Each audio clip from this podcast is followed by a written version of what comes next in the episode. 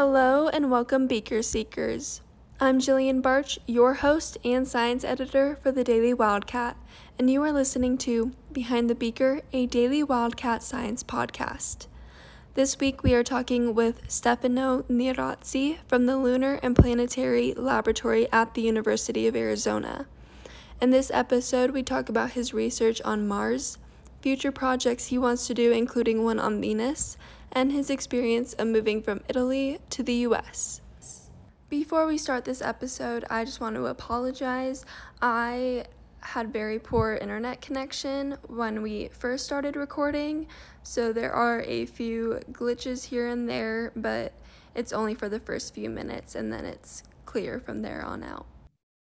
Thank you for joining us today. Can you give us an overview of what your research is with what is under Mars' south polar cap, and how did you come to disprove the theory?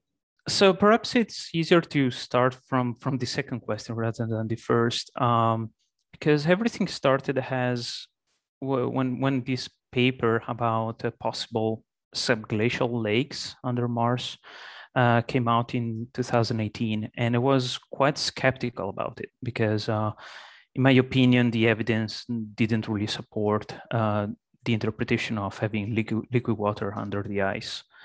And so I started to think about alternative explanation. And uh, this is this is where my actual research started and how, how I got interested in on this topic.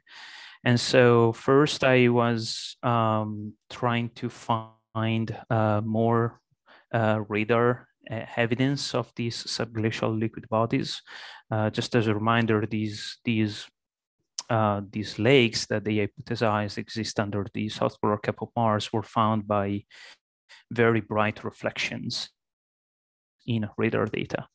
And so one explanation of very bright reflections, even on Earth, is that you have um, you have liquid waters, for example, like lakes. Um, and uh, and so I was trying to look for other evidence, and uh, uh, I found it, but it was absolutely because, for example, uh, at one location there would have been uh, liquid water within the ice, not just at the base, and that is just not possible.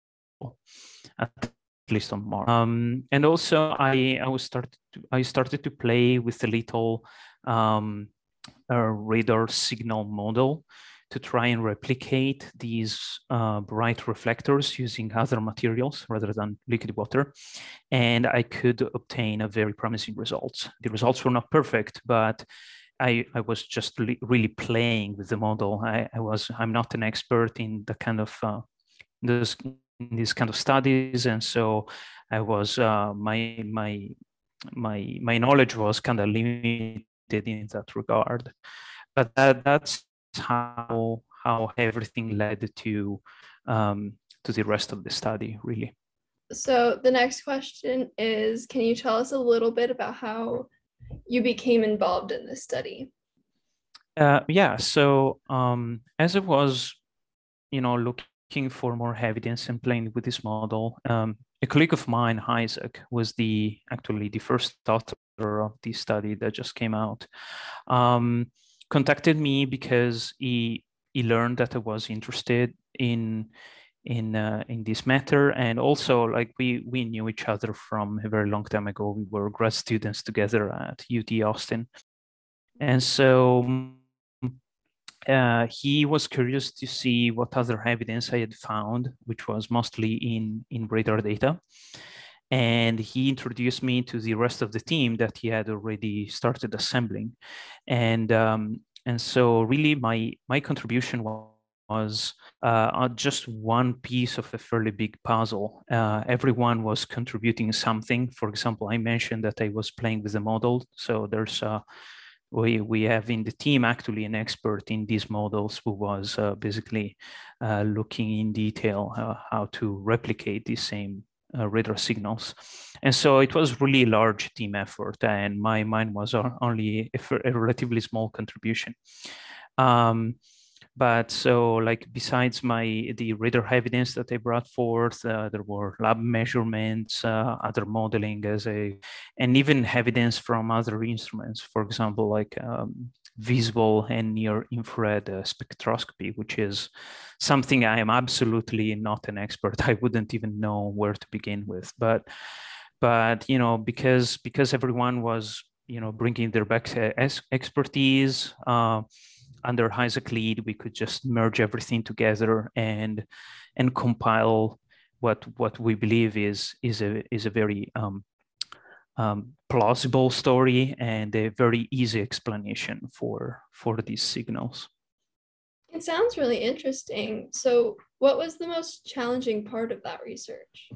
Yeah, um, I think it was actually probably piecing together all these elements of this puzzle in a in a cohesive first way and, and then also in a very convincing way because um, as as we were working on this project um, uh, we started reaching out to everyone else too especially at conferences this spring.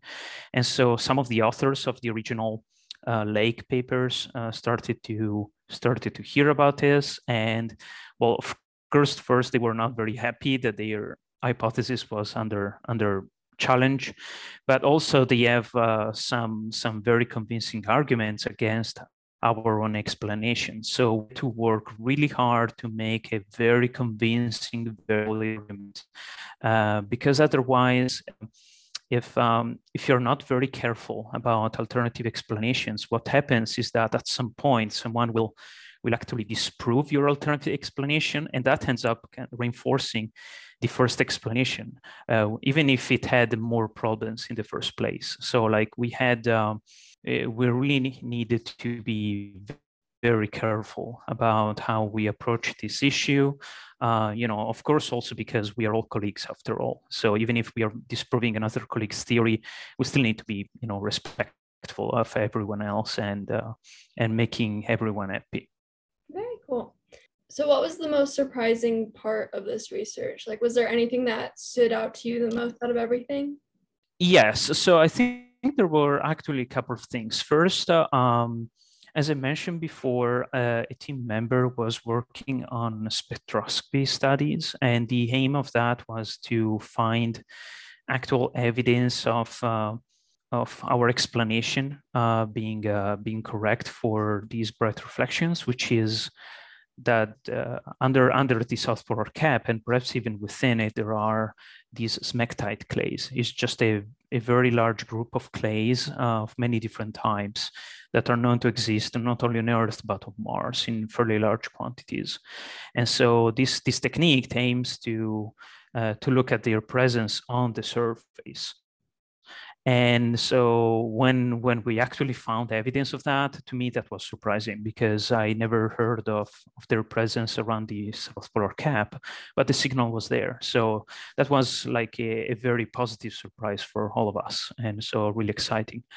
And uh, on the other side, the fact that these explanation, the, these smectites, clays, can can be can be so good and suit so well the the observations uh, made me think that then perhaps that those can also explain many many other mysteries around the polar cap and elsewhere too uh, because uh, there are other studies that show that these these reflections are not unique there are actually many others in, around the South Polar Cap, so perhaps we can explain those. And uh, there are other other locations on Mars where we have uh, really mysterious uh, radar detections. And so now I wonder if if smectites can be the explanation of those as well. Very interesting. Uh, so the next one is I read that the lab used measurements of clay minerals as the input for a radar reflection model and found that the results of the model match very well with the real observed data. What other methods were used for the research and what was significant of this finding? Yeah, so as I mentioned before, uh, there was a little bit of uh, simple analysis of the radar profiles, uh, both the, the ones that were used in the original um, lake hypothesis papers, uh, but also other ones. So, for example, I found these these other uh, radar profiles along with uh, another team member was Jennifer Whitten, and uh, we started to analyze those and find uh, how how the smectite explanation could uh, could also fit with these other measurements. Uh, there was, as I mentioned, modeling of the radar signal that was uh, part of Dan Lalich. Uh, the lab measurements were done by Isaac and Craig back in Canada, and the final piece that kind of I think you know provide a very solid evidence for these smectites was the analysis of spectroscopy data, which was by Briony Horgan. And then what is next for this research? Where, what's kind of the next step for it? So um, it's it's kind of hard to tell um, because uh, our was actually one of three papers that came out in like within four to five weeks this summer.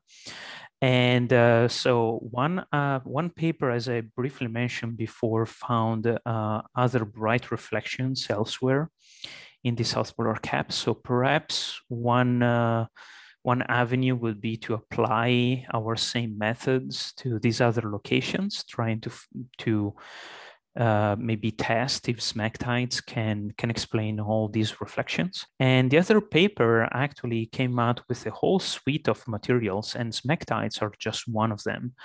Uh, for example, there are many other type of clays that are not not really smectites that should be tested. And of now, and as of right now, we don't really even have uh, lab measurements to that we can apply, for example, to our modeling. So so in that case, we would really need more, more lab measurements. Uh, there's also just simpler iron bearing minerals such as hematite. Hematite is basically what makes Mars red to brownish in mm-hmm. color. And so it's everywhere on Mars, but uh, the properties of uh, hematite and other minerals are not very well known at at the frequencies of the radar that we employed or the temperatures that are very low at the South Polar Cap. So there's a lot of uh, different avenues of studies, including lab measurements or just analyzing different type of data. So are there theories like this for all the other planets as well? Like could this ever spread out to other planets too? So this is this is kind of a unique observation mostly because mars is the only other planet where we have subsurface radar sounders.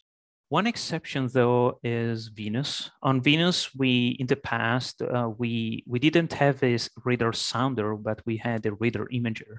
And uh, now i'm not an expert. I know very little venus but one puzzling observation was that above a certain altitude on venus mountains uh, there is something that is very bright. And so there's all sorts of explanations to reconcile these um, these bright reflections on mountains with what could exist on Venus. Because as a reminder, Venus is completely different uh, from Earth and Mars. The temperatures are extremely high. It rains sulfuric acid. Uh, the the atmospheric pressure is so high that uh, the lower part of the atmosphere is not even a gas anymore. It's technically a, a supercritical fluid that is something between a gas and a liquid. So there's very unique materials that could exist on Venus. And um, someone came to me actually fairly recently, a few days ago, trying to ask me like, "Hey, can is it possible that maybe in the past Venus had an environment that was much more similar to Earth and Mars, so to force smectites. And then it turned into the planet that it is right now, which is completely inhospitable, but some of those smectites perhaps or other type of clay minerals were preserved. Now, I, to be honest, I don't really know. I I find it a bit suspicious that we find these bright reflectors only above a certain altitude. So I don't really think it could be like smectites could be an explanation, but why not? Maybe maybe it's other similar materials that that could that could explain the same thing. It's interesting to think about that it could have been. Can you tell us a little bit about what it is like to be a science PI on a selected NASA Mars data analysis program proposal to study the fluvial and volcanic history of outflow channel systems in Mars? So, first of all, this was my first funded research project as a PI, um, which is kind of an interesting story in itself. Um, technically, I am the science PI because at the time when, when we submitted this proposal, uh, I was only a grad student, and usually grad students cannot be PIs, which means principal investigator. So I had to be science PI, and my advisor is actually the PI, but I'm leading the whole research. And uh, so, first of all, like it's incredibly exciting to be a research group leader. It's definitely a, an experience. And so, like, I was lucky actually to have an excellent advisor who helped me a ton on that. And now I'm I basically started forming a team that I have right now, which is composed of both like a, mainly me because I still do most of the research, but there's uh, uh, grad students, undergrad students, and you know, uh, like uh, leading a team and every having everyone contribute everything in a cohesive way is very important and exciting too. So uh, in that regard, it was kind of a, a, bit of a challenge, but it on the other side is also very fun. It, it brings a lot of satisfactions with it. The main objective of, of this study is to learn more about this the history of this area, which is quite poorly studied. There's only like a two or three uh, published paper on this, and uh, this area is kind of unique because it's um, it's very large outflow channels where you can think about them as uh, relatively shallow canyons that are carved into these plains in the northern hemisphere of Mars. So basically, you can think about smooth, incredibly smooth, almost featureless plains that extend for thousands of kilometers. And then at some point, you find you find these these huge canyons. Uh, these canyons extend for like hundreds of kilometers. They are almost the size of the, for example, the Mississippi River, if you want to to to make an example.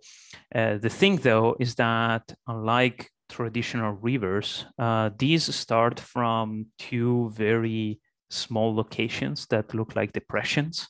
So they really come out of nowhere and then and then they extend for hundreds of kilometers and then they disappear both on the plains, like uh, as if it was like maybe an ancient kind of swamp or some kind of like very distributed uh, uh, terminal lake or something like that, and in some fractures, which we still don't know uh, how they formed. Uh, there's just that some fractures uh, all of a sudden appear on the surface, and uh, these channels seem to disappear into those. So we are we really want to learn more about the history both of the channels, like how did, did they originate, how how where does all this water come from?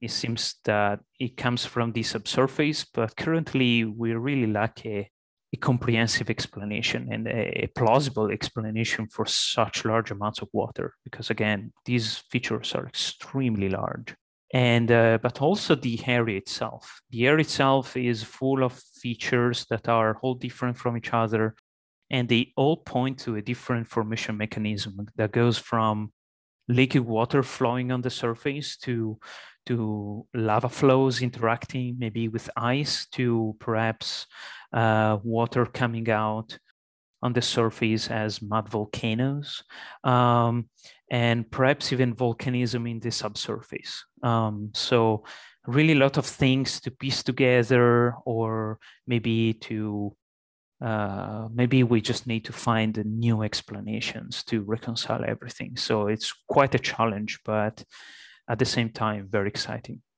It seems very challenging. I wouldn't even know how to start with looking into that. Absolutely. But how do you like how do you do that research and kind of how do you know what you need to look for in that research yeah so uh, as i mentioned there's many different types of features and terrains and that requires actually us to apply many different kinds of techniques and uh, analysis of different data sets. And so that is why we have a relatively large team, and many different students, each one looking at, uh, uh, at a different data set or a different technique.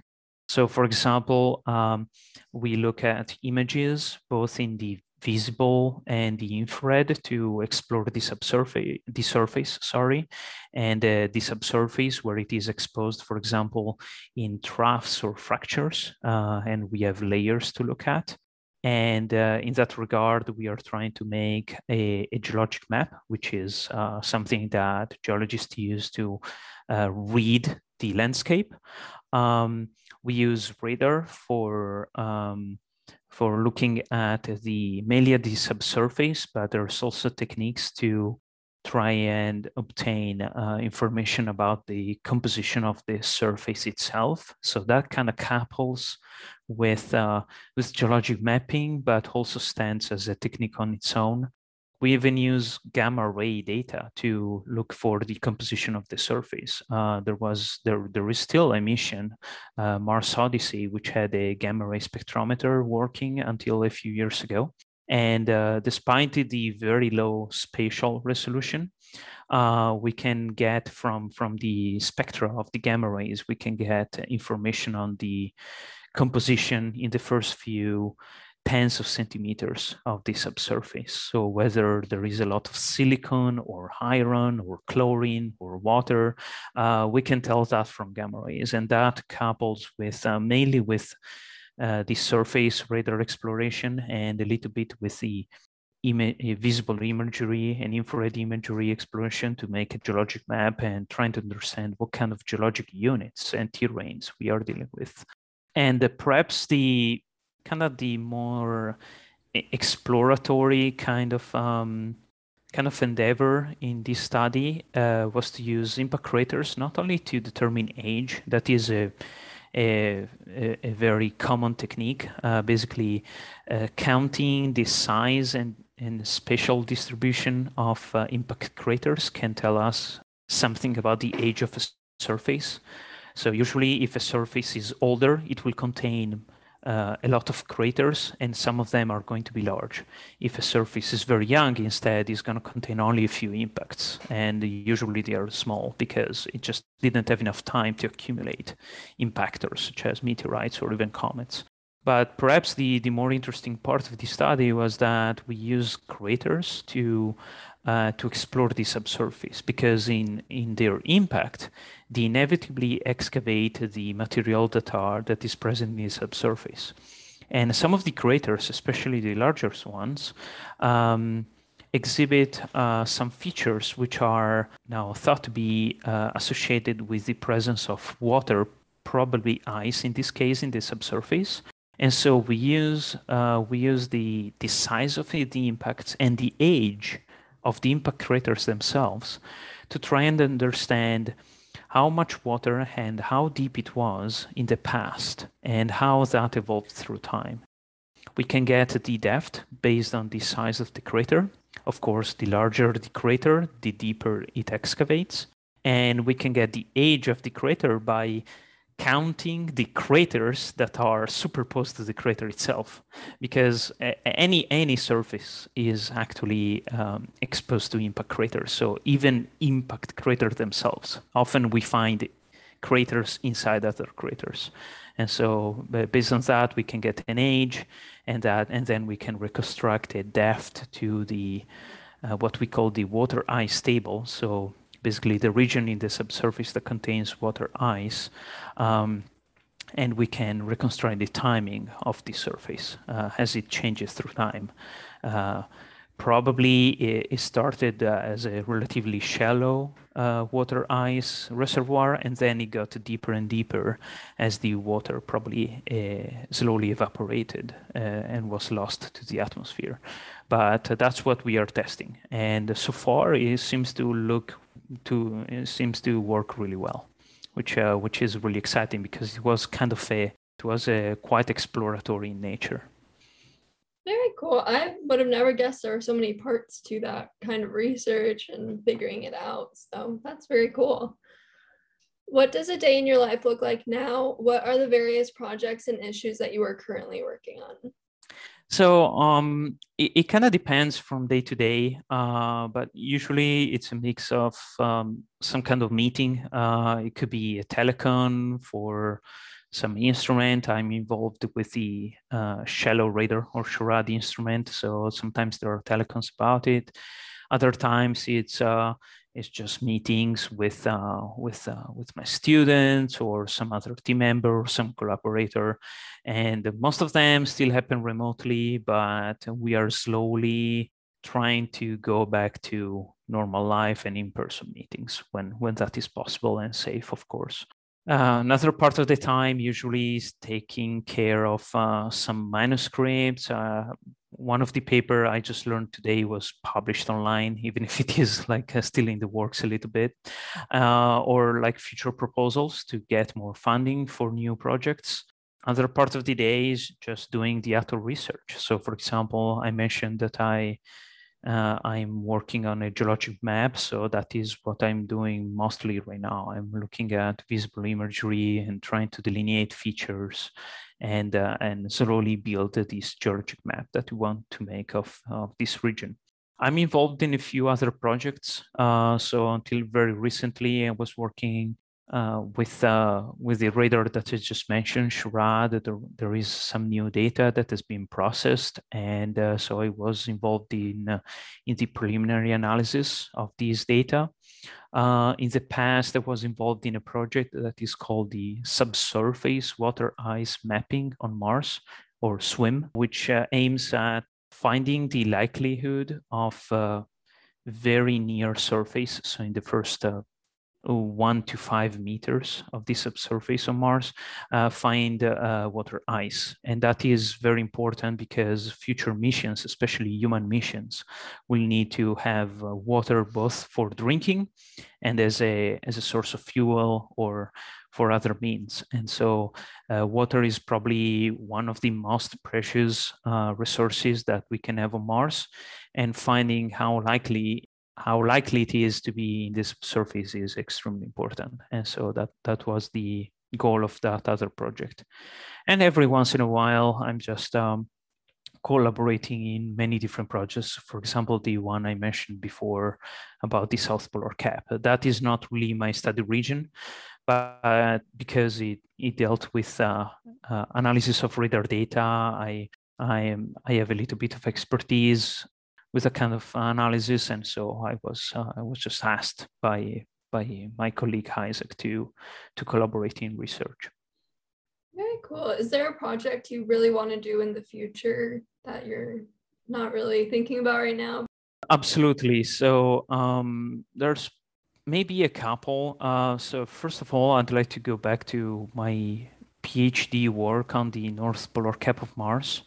Uh, I I just finished publishing about it, uh, but I, would like to go back uh, with a new with a new project and basically start from where we where we left the research. There's a ton of open questions about the nature of uh, some of the deposits uh, under the polar cap and how how they recorded uh, the climate variability in the past on Mars, especially in a period where we don't really have much data. And so uh, we would just like to know more about about these features and what they can tell us. And so I'd like to I'd like to go back on that. Another thing that I'm I've always been curious about is actually exploring other planetary bodies. For example, Venus. I mentioned it before. Um, it hasn't had a, a dedicated mission in something like 20, 30 years. Uh, there has been one relatively mis- recent mission, but that was mostly focused on the upper atmosphere. Uh, nothing about the lower atmosphere or the surface or the interior hasn't done in like 30 years. And so uh, we are lucky that now Venus is about to see a little army of spacecraft uh, visiting it because uh, two NASA proposed missions were just was just approved and uh, uh, one involves some um, a kind of imaging radar that is going to explore the surface in even more detail than was done before. Uh, another one is going to send a probe through the atmosphere and then going to land on the surface to examine the properties of the atmosphere, which are extremely puzzling because it's such a such a unique environment that it's even very hard to replicate in labs. Uh, some labs have these so-called Venus chambers, but to replicate uh, all the phenomenon that happen is extremely is extremely hard. And in general, we usually need like some kind of observation about the atmosphere before doing any kind of research. And so this was really overdue.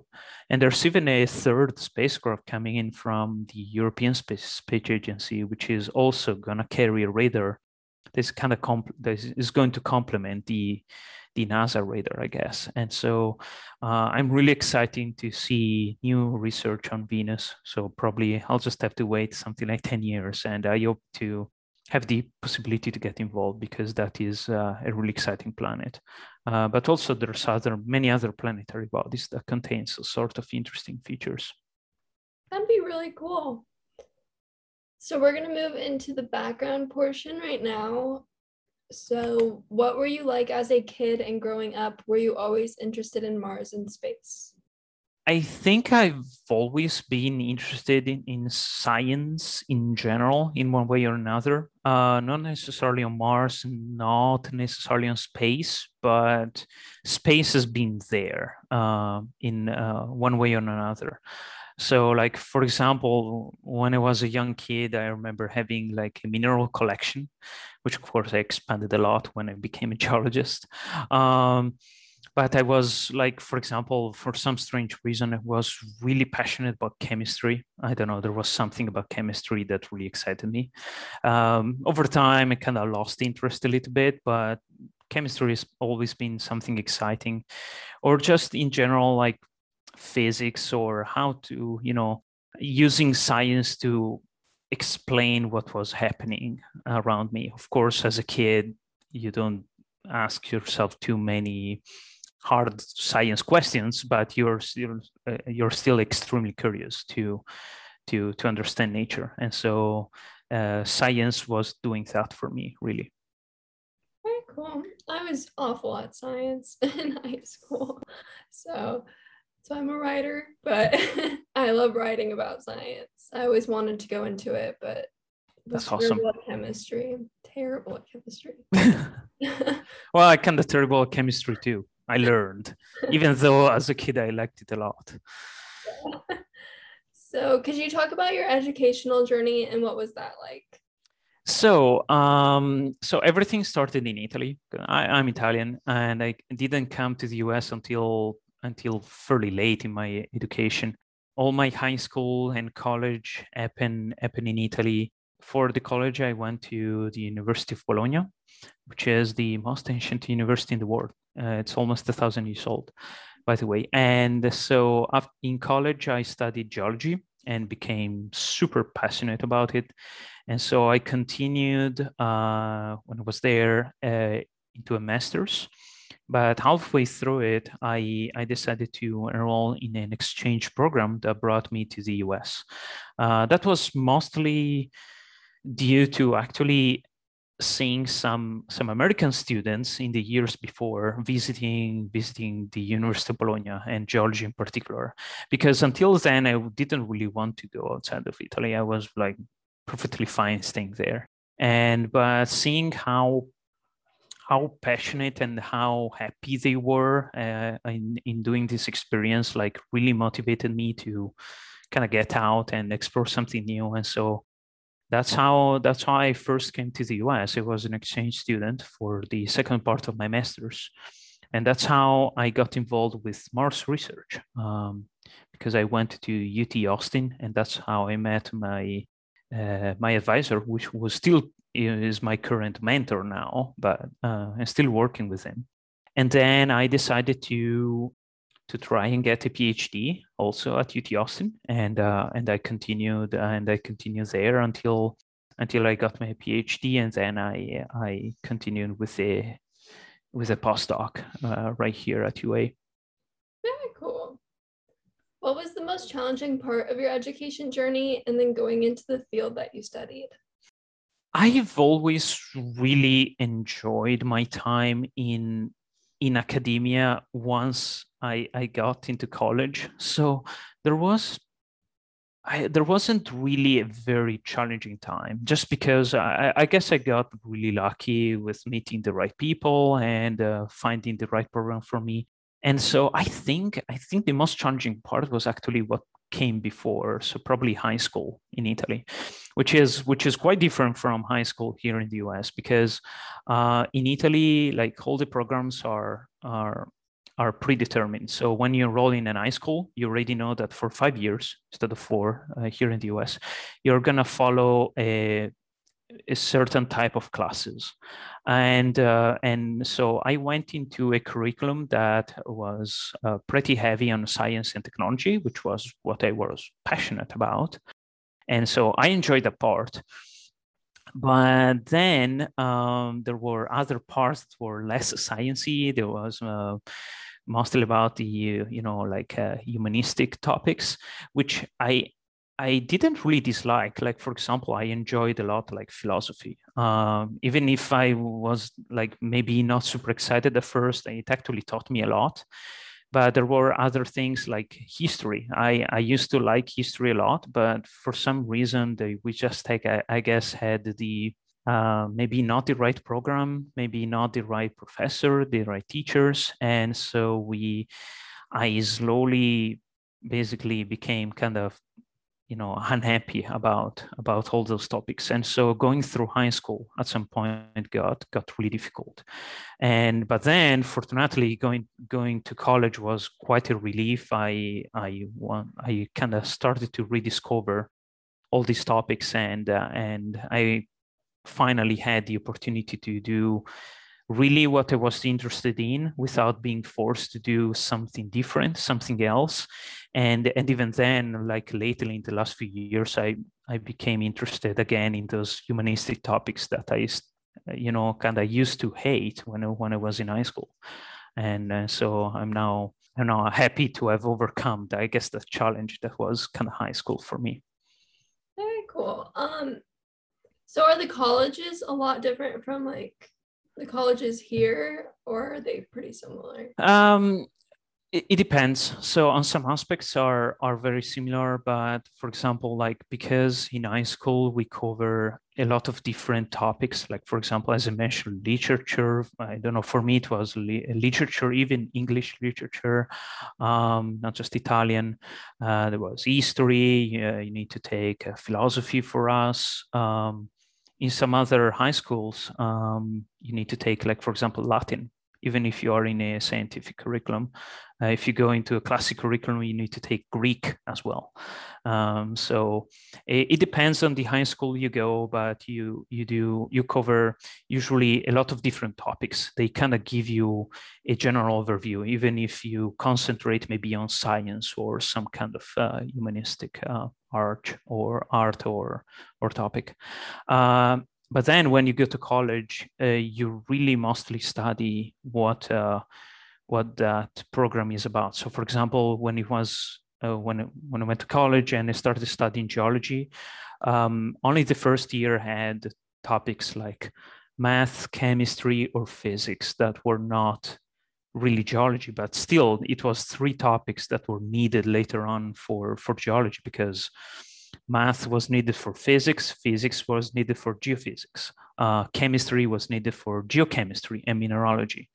So everything everything was well delineated in the program, but there were no no more topics such as like government, which we did in high school, or or history, or literature, or some uh, like a second language. With the only exception that in in Italy, usually you need to take a a certification for English, but English is taught through usually at the end all the schools in English in in Italy. So usually it's relatively easy to get the certification for English.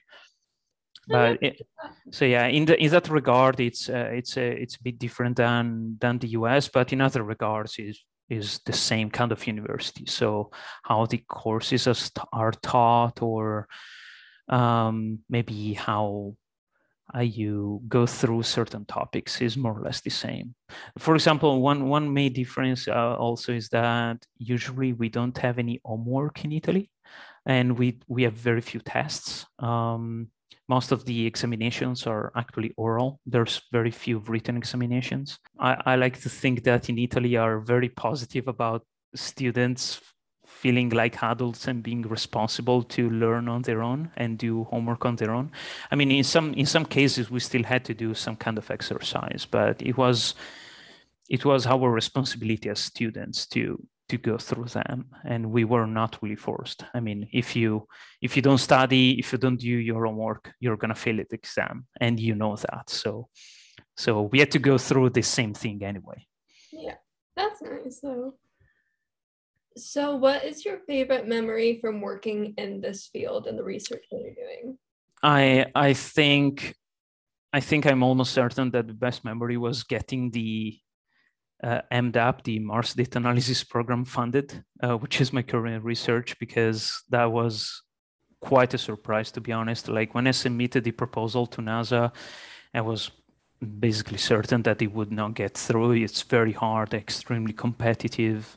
And so, and uh, as the months passed while I was waiting, I started to discover more and more uh, problems with the proposal, and I was almost ready to basically start resubmitting again and thinking about how to fix it when my advisor called me and said, Hey, can, are, are you sitting down right now? I was like, Sure.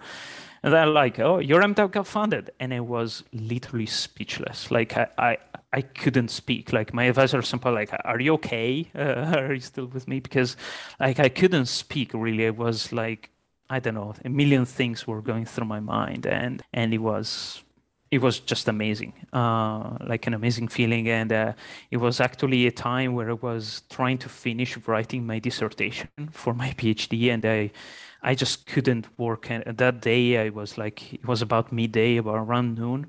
I just couldn't do couldn't do any any work that day. I just just spent the rest of the day relaxing, thinking about it, like trying to process the thing because it was it was just amazing. Those are the best moments where you have to like process it and take a day. Absolutely, absolutely. What experiences led to you developing an interest in space and do you have any stories from this time of your life so i think i think everything started in my childhood um, as I mentioned as i mentioned before i've always been interested in sciences a little bit as a little bit in space.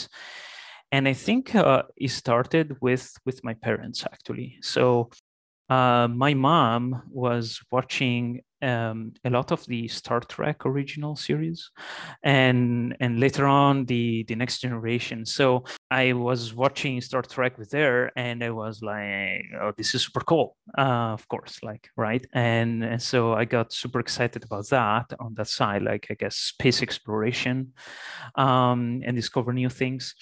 And on my dad's side, he he used to buy these um, uh, these VHS cassette documentaries about space. There were a couple of them that were accompanied with uh, with like little guides about the topic of the week. So it could have been black holes, galaxies, one of the planets, or or one of this some spacecraft, comets, etc. And so both watching those documentaries, uh, they were made by a, an excellent um, an excellent documentarist was still working in Italy. is like one of probably the major documentarist uh, in the history of uh, documentaries in Italy, and and it was really well done. And I got even more.